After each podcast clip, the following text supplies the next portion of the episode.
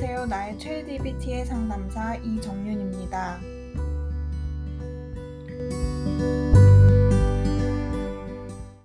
오늘은 2021년 10월 22일 금요일, 현재 시각은 오전 11시 34분입니다.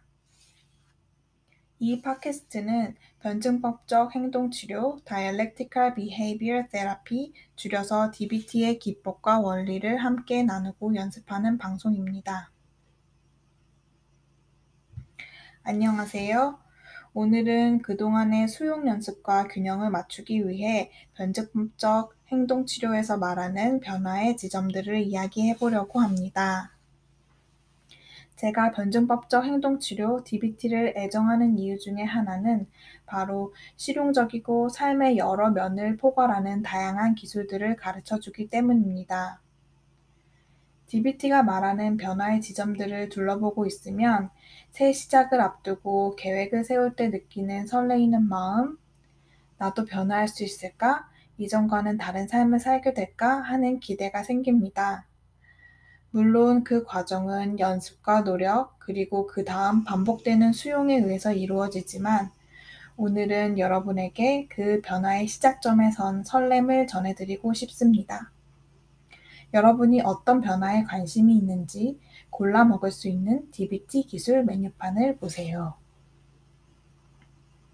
변증법적 행동치료 DBT는 크게 네 가지의 기술을 연습하는 훈련으로 구성되어 있습니다. 기술 이름 들어보시겠어요? 첫 번째, 마음 챙김 기술. 두 번째, 대인관계 효율성 기술. 세 번째, 감정 조절 기술. 네 번째, 고통 감내 기술. 어떤 메뉴가 내 마음을 당기나요? 그때그때 마음 따라 상황 따라 즐기실 수 있습니다. 여러분의 어려움을 돕기 위해 보다 나답게 살 수 있게 하기 위해 아주 많은 기술들이 이미 준비되어 있다는 것만 아시면 됩니다. 자, 그럼 이제 메뉴를 하나하나씩 소개해 볼게요. 첫 번째, 당신은 당신의 진짜 마음에 관심이 있고 그 마음이 어떤지 호기심을 가지고 들여다보고 싶나요? 그렇다면 마음 챙김 기술을 소개합니다. 마음 챙김, 마인드풀니스 기술, 심리 상담 분야에서 여러 전문가와 상담 이론가들이 적극적으로 활용하고 있는 기술입니다. 수용 연습에서 활용했던 명상 기술들을 통해 문제나 고통보다는 지금과 여기에 집중하게 하고 이를 통해 치료의 시작 또는 치료 자체가 이루어진다고 보고 있습니다. 저는 말 그대로 요동치는 마음을 챙기기 위한 모든 내적 시도들을 마음 챙김이라고 생각하고 있고, 지금과 여기에 집중하면서 내 마음이 있는 그대로의 나에게 착지할 때 마음 챙김이 가능해진다고 생각합니다. 마음 챙김은 준비 운동처럼 늘 DBT 훈련의 앞, 뒤, 중간에 녹아 들어갑니다. 두 번째, 당신은 감정과 관련한 어려움을 겪고 있고 내 감정을 잘 다루고 싶다고 느끼나요? 그렇다면 정서 조절 기술을 소개합니다. 두려움, 슬픔, 화, 죄책감. 이 어려운 감정들의 이름. 각각의 감정들을 찬찬히 살펴보고 느껴보고 이 감정이 나에게 무엇을 말하는지 알아보고 싶으세요? 감정은 나의 최애처럼 관심을 가지고 구석구석 소중하게 살펴보아야 할 대상이라고 생각합니다. 나의 여러 감정들 중에 특별히 잘 이해해보고 싶은 감정이 있나요? 나의 감정들 중에 멈추고 싶거나 느끼는 빈도나 강도를 바꾸고 싶은 감정이 있나요? 내가 감정적으로 취약한, 그래서 대처하는 능력을 기르고 싶은 특정 상황이 있나요? 이 내가 취약해지는 상황은 어떤 일이 발생했기에 어떤 감정이 느껴지기에 나를 힘들게 하나요? 감정 조절 기술을 통해 이러한 질문들에 대한 대답을 DBT가 함께 찾아갑니다.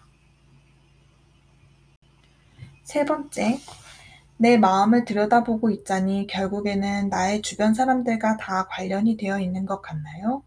그리고 이 사람들과 어떻게 지내야 할까 고민이 되나요? 그렇다면 대인관계 효율성 기술을 소개합니다. 대인관계 효율성 기술 DBT는 대인관계에서 나 또는 남이 문제가 있어서 갈등이 생기는 것이 아니라 효율적으로 소통하는 기술을 사용하지 않고 있기 때문에 어려움을 겪는다고 보고 있습니다. DBT가 여러분에게 질문합니다.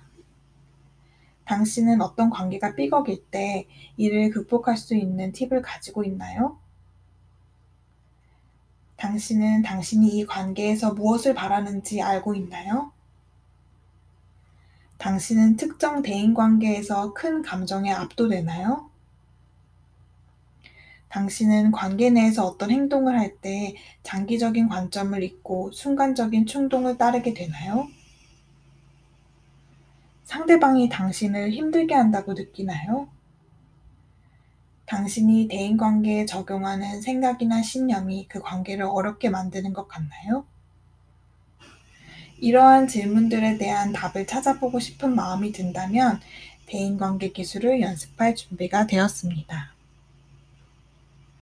네 번째, 때로 너무 고통스럽고 감당할 수 없는 수준의 스트레스를 겪고 있어서 멈추고 진정하고 싶다는 위급함을 느끼나요?